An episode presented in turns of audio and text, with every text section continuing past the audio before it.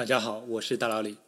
这段时间关于《三体》的话题又上了热搜。先是《三体》的动画版上映，这周开始，《三体》的电视剧版也开始播出了。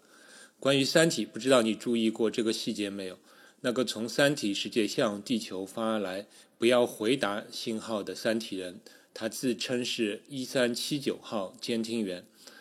那么，根据一三七九这个数字，你是不是能估算出三体世界一共有多少个监听员呢？当然，我只相信你心里一定有你的答案了。显然，这道题没有标准答案，但是这种通过序列号估算总数的题目，曾经在历史上发挥过重要的作用。今天就给大家介绍用序列号估计总数的这类问题，称为德国坦克问题。这类问题来自历史上的真实事件。在一九四三年前后，第二次世界大战的欧洲战场上，盟军的情报部门获得了这样一条情报：德国的某家坦克生产厂会对每一辆生产的坦克进行编号，并且会把它打印在坦克的车身上。编号的规则是从一开始，按顺序编号，每个月重置一次。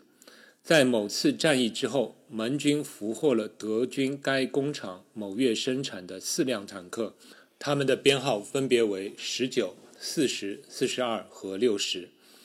问题是，能否根据以上的情报估算出德军该工厂当月的坦克总产量？这道题看上去知道的信息非常少，有点无从下手的感觉。但是直觉中你会感觉应该有一个大致的合理的数值范围，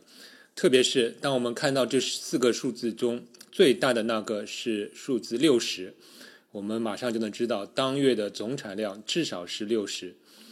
理论上没有最大值的限制，但实际上也不会太大，感觉上是不会太有像生产了两百、三百以上情况。因为刚好一场战役全部俘获都是编号六十以下的坦克，这种情况看上去不太会发生。当然，这里要假设这次战役中德军投入了该场全部的坦克。那么，以上就是关于这道题的一些背景和简单的思考。这种题在数学中是怎么解决的呢？其实它是属于数学中的数量估计类问题，而且数学中确实给出了好几种估计的方法。最主要的两种估计方法分别称为频率估计和贝叶斯估计，它们对应于概率论理论中的两种流派：频率学派和贝叶斯学派。对这个问题，两种概率学派给出的结论是相似的，而频率估计方法是比较容易理解的。所以，我们先看看频率学派是怎么进行这个估计的。首先，我们能想到的是平均数。我们可以期待，我们得到的四个序号的平均数应该与全体序号的平均数是接近的。那么，十九、四十、四十二和六十的平均数是四十点二五，所以我们可以期待这个全体序号的平均数是四十点二五左右。那么，我们就可以估计这个最大的序号其实就是这个平均数的两倍，因为我们呃假定这个序号从一开始嘛。那么这样总数就是八十左右，这是一种比较简单、非常容易理解的估计方法。当然，你也可以不用平均数，而用中位数。中位数就是一组数值中取中间顺位的数字的数值。那么对十九、四十、四十二和六十来说，因为是偶数个数字，一共是四个，所以我们的中位数的定义是取。中间两个的数字的平均数，也就是四十和四十二的平均数，它们的平均数是四十一。那么总的最大的序号估计就是两倍于这个序数再减一，那么所得的估计值就是八十一。以上这两种估计方法其实也不错，尤其是用平均数的估计方法，它被称为距估计，就是力距或者距离的那个距，它也是一种常用的估计方法。但是这两种方法的缺点在于，如果采样所得的数值有太多的偏小的数值，那么有可能产生的结果就是估计的，呃，这个数值会小于最大序号的情况。比如说，如果俘获的坦克的序号是一二三和六十之类的，那么小的序号非常多，那么你用以上的方法所得的估计的最大序号是变成小于六十了，这是肯定不对的。所以我们还想继续改进。那么有一种改进思路，就是我们可以这样假设：就是这次俘获的坦克中最小的坦克的序号，就是那么它的数值应该与大于最大的坦克的序号的数量会不会是差不多的呢？比如说，我们这次俘获的坦克的坦序列号最小的是十九，那么。小于十九的话，有十八辆坦克是小于十九的。那么我们可以猜想，大于最大序号六十的坦克数量应该也与这个十八差不多。那么我们的估计值就是会得到七十八这个估计值。那么这种方法就不会产生估计的序号小于最大坦克序号的这种情况。但是它的缺点在于，我们的估计完全是取决于最小坦克序号和最大坦克序号。中间的采样结果都被忽略了，那么有没有办法利用中间值使得估计结果更为准确呢？还真是有。那么其实还是延续之前的思路，那么我们就把我们所有的采样获得的这些坦克的序号都加入样本中，我们可以假定这些序号把全体的这个序列号分成了若干个段落。那么我们可以假定，这若干个分段的长度总体的平均值应该是接近的。比如还是十九、四十、四十二、六十这组数值，这四个数值其实把总的样本区间分成了五段，就是一到十九、十九到四十、四十到四十二、四十二到六十，以及六十到某个需要估计的最大序号。虽然我们估不知道这个从六十到最大序列号之间的这个差距这一段的数值有多少，但是我们可以猜想，这个差距与之前的所有的四四个分段的平均的长度应该是差不多的。所以想到这一点，这个问题就简单了。那么我们就可以把已知的数据段长度取出来，求一个平均值，加到最大值后面，那么就会得到一个估计值。那么，如果你自己算一下，能进行化简的话，你会发现，其实这个最终的估计值，其实只与采样的数量以及最大的序号有关。具体的公式就是采样的数量加上一去除以采样数，然后再去乘以最大值，最后再去减去一。比如说，我们采样了四个数据，最大值是六十，那么用公式来说，就是五去除以四，然后把结果再去乘以六十，最终再减一。由此可以得到的估计值是七十四。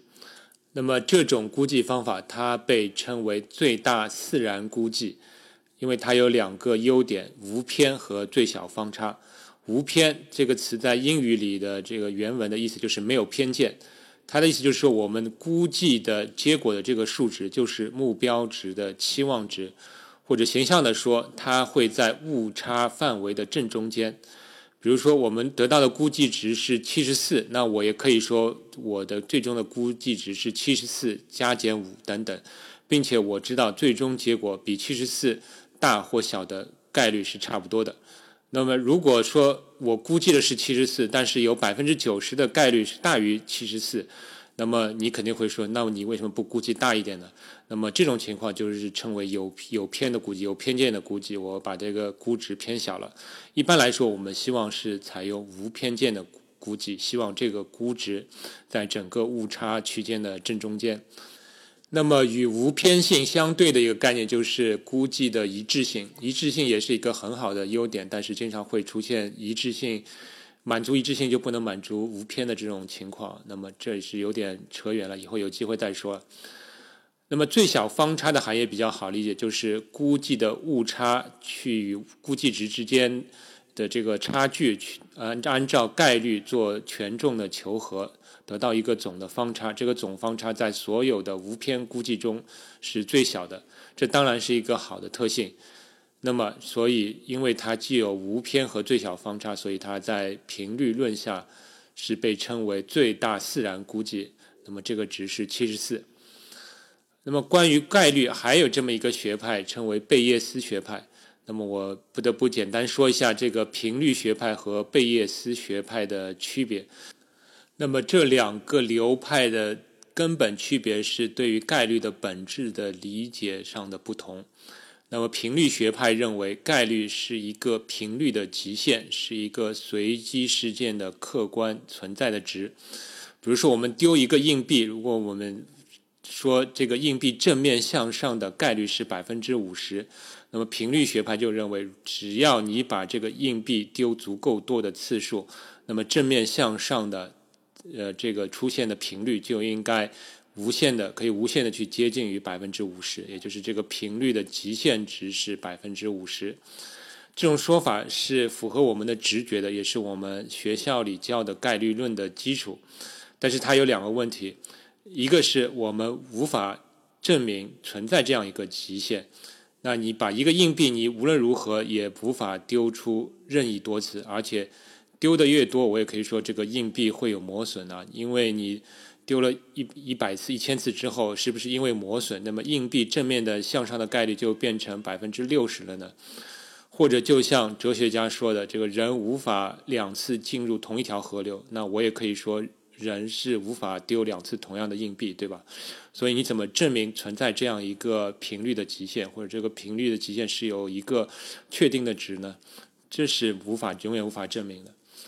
那么更严重的一个问题就是频率论它大大限制了概率论使用的范围。比如三个月之前，如果我说阿根廷队能够获得这次卡塔尔世界杯的冠军的概率是百分之五十。这句话有意义吗？如果用频率论的观点来看，它是没有意义的，因为我们无法进行这个任意多次重复去进行这届世界杯，而且能让每支队伍都以同样的人、同样的国家队、同样的分组进行无穷多次。那么你说是不是？除非有平行宇宙了，还得有上帝视角，你才能看出这个频率。所以这个频率论。无论如何都无法解释什么叫这个阿根廷队夺冠的概率是百分之五十，但是我们生活中不能重复的事情非常多了，但是我们还是想用概率来解释来理解，而且我们发现这种解释和理解还是有用的，对吧？那比如说这个阿根廷夺冠对夺冠的几率，这个对博彩公司就太有用了。那么我们怎么来解释这个百分之五十呢？那贝叶斯学派对此的解释就是：世上本无随机性，而随机性只是来自于你的知识的不完整。因为你知识的不完整，我们对某个事件的发生有了不确定性，那么我们就只能用概率来衡量这个不确定性。它同时也是对你知识可靠程度的一个度量。比如说，还是丢硬币，你如果让我猜这个我。硬币丢十次，正面有几次？那么我第一次我也许会猜发生五次，因为我猜想这个硬币是均匀的，出现正面的概率是百分之五十。这个概率贝叶斯学派称其为鲜艳概率，它来自于我们当前的不完整的知识。那么如果丢了这个硬币之后，发现十次都是正面。那么我就会有点闷了，因为基于我当前的知识，这种情况出现的概率只有一千零二十四分之一，这很不可能发生。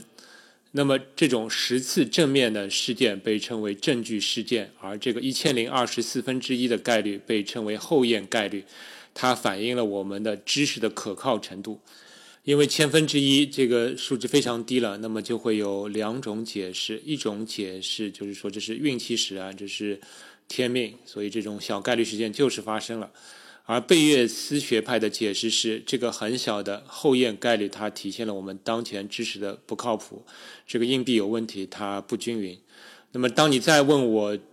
再丢十次这个硬币的时候，那因为我的知识得到了更新，我得到了新的知识，那么我就会调整我的先验概率。啊，我可能就会认为这个硬币向上的概率有可能是百分之九十，甚至于百分之一百。那么，然后再进行实验，根据实验结果，我可能得到新的后验概率，那我有可能会再次调整先验概率等等。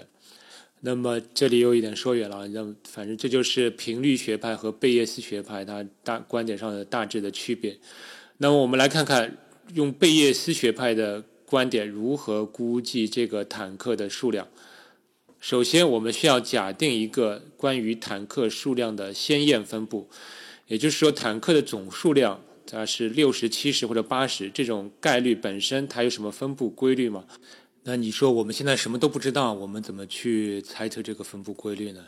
确实是，这是是一个非常主观的问题。你可以猜测这是一个均匀分布，但是也有可能是什么指数分布或者泊松分布、几何分布等等。或者说这个坦克工厂如果有一个奇葩的规定，说单数月就生产九十辆，双数月就生产八十辆，这谁知道呢？所以这种可能性，呃，没有人能够去准确的猜测到。所以说，我们只能非常主观的来做一个假设。那么最简单的猜想就是均匀分布，因为均匀分布它的这个额外的条件是比较少的，这是一个最简单的假设，而且对后面的计算来说也是最简单的。另外，也有研究表明，其实，在德国坦克问题中，这个鲜艳分布对最后的估算的结果其实影响不大，所以我们没有必要搞复杂。那么我们就先假定这个鲜艳概率分布是均匀分布，也就是说，我们假设这个坦克工厂它生产的坦克数量在每一个数字上的可能性是均匀的。但是这就紧接着来来了一个问题，就是这个均匀分布是在什么样的范围内均匀？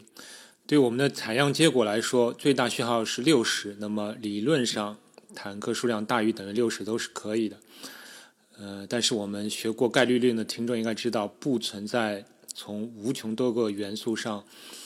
呃的均匀分布。就是说，你没办法说我能够从大于等于六十以上的自然数均匀的随机取得一个自然数，这种操作是无法得到的。所以是理论上是无法从无穷多个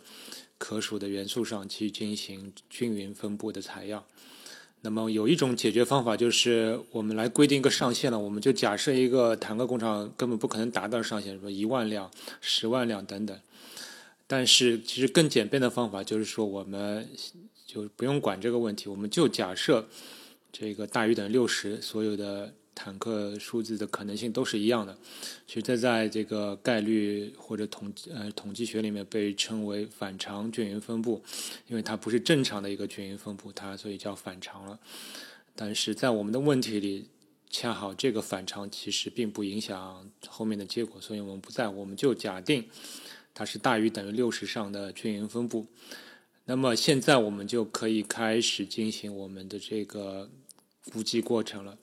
我们的思路就是在已知坦克的总数是均匀分布的情况下，通过四次采样，我们所能得到坦克的最大序号是六十的概率。那么你可能又会问，为什么我们不去考虑其他坦克的序号？那是因为我们已经知道最大坦克的序号肯定是最重要的，它决定了坦克总数的下限。当然，考虑其他坦克的序号也是可以。那你说，我们也可以这样来思考问题，就是说，考虑呃坦克总数是均匀分布的情况下来，通过四次采样所得坦克序号恰好是哪四个数字的概率，你也可以进行这样的一种计算。但是这个计算是非常复杂的，会使结果变得非常复杂。但是其实对最终的估计结果却没有产生太大的影响，所以。呃，我们就把它忽略了，我们就只考虑最大的坦克序号。那么，我这里再次要强调一下，其实就是关于这个坦克数量估计，其实没有标准答案，就是没有什么标准的最好的方法。你也可以提出你自己的想法，只要它又简单又实用，那么你的方法就是肯定是更好的。那么，我们现在就来进行计算，就是已知鲜艳分布概率为均匀分布的情况下来求这个。后验概率分布，也就是如果最大坦克序号假设是 n，通过四次采样得到最大序号是六十的概率。比如说，假设最终的最生产的坦克数量是七十，那么通过四次采样得到最大序号是六十的概率是多少？那么这个问题，我相信绝大多数听众都会进行计算，其实就是两个组合数相除。那么分母就是七十辆坦克中取四辆坦克的这个组合有多少种？分子的话，那么我们可以假设六十号坦克已经被取到了，然后我们也不能再取六十以上的坦克序号了，因为我们要规定就是恰好是取到最大序号是六十，那么我们还能取三辆坦克，也就是从一到五十九辆坦克里面取三辆坦克。那么这是得到另外一个组合数，那么这两个组合数相除，就是在坦克总数是七十的情况下，经过四次采样，得到最大序号为六十的这样一个概率。那么我也可以对任意的总数进行如此的计算，那么就可以得到一个关于坦克总数的后验概率的分布。这个分布可以画成一张图啊，它的横轴是坦克的总数，纵轴是这个总数会发生的概率。它告诉我们在不同的坦克总数的情况下，四次采样后得到最大序号为六十的概率。相信各位听众其实也能写出这样一个叫做概率分布质量函数的公式。那么我把这个概率分布质量函数的图像也放在节目的介绍里了，大家可以看一下。我们可以看到，就是小于六十的值的话，那么它的概率都是零。那么从六十开始，这个概率其实是依次减少的。那么我们现在就可以对这个坦克总数进行估计了。那么根据这个图，你想选取哪个值作为坦克总数的估计值呢？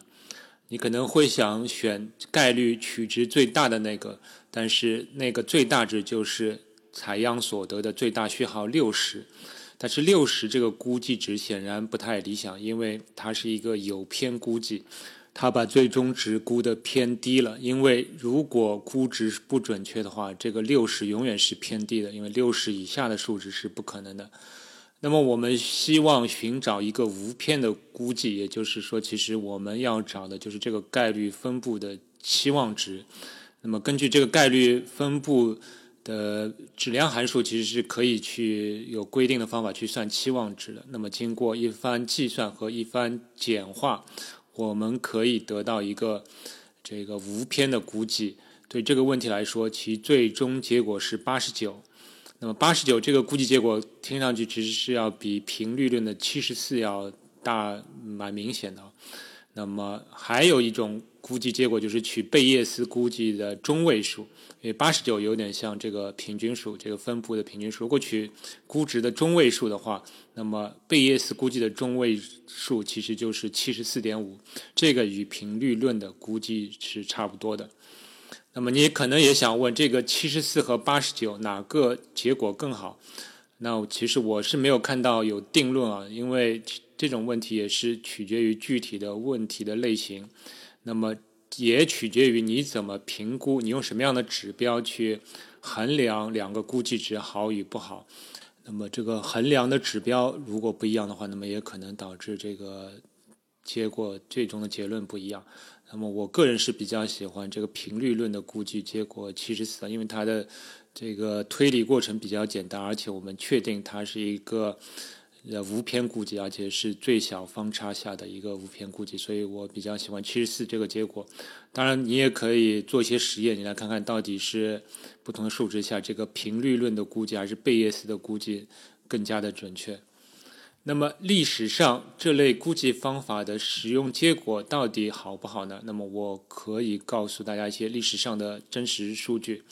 那么在二战盟军获胜之后，英国人特地去了德国的那家坦克生产厂去查看了他们的生产记录，将他们的生产记录与历史上曾经进行估计的这几个月份的数值结果进行了比对。那么有这么三个月份。那个数学家用统计方法给出的产量估计数字分别是一百六十九、二百四十四和三百二十七，而这三个月的实际生产数量是一百二十二、二百七十一和三百四十二，可以说吻合的非常好。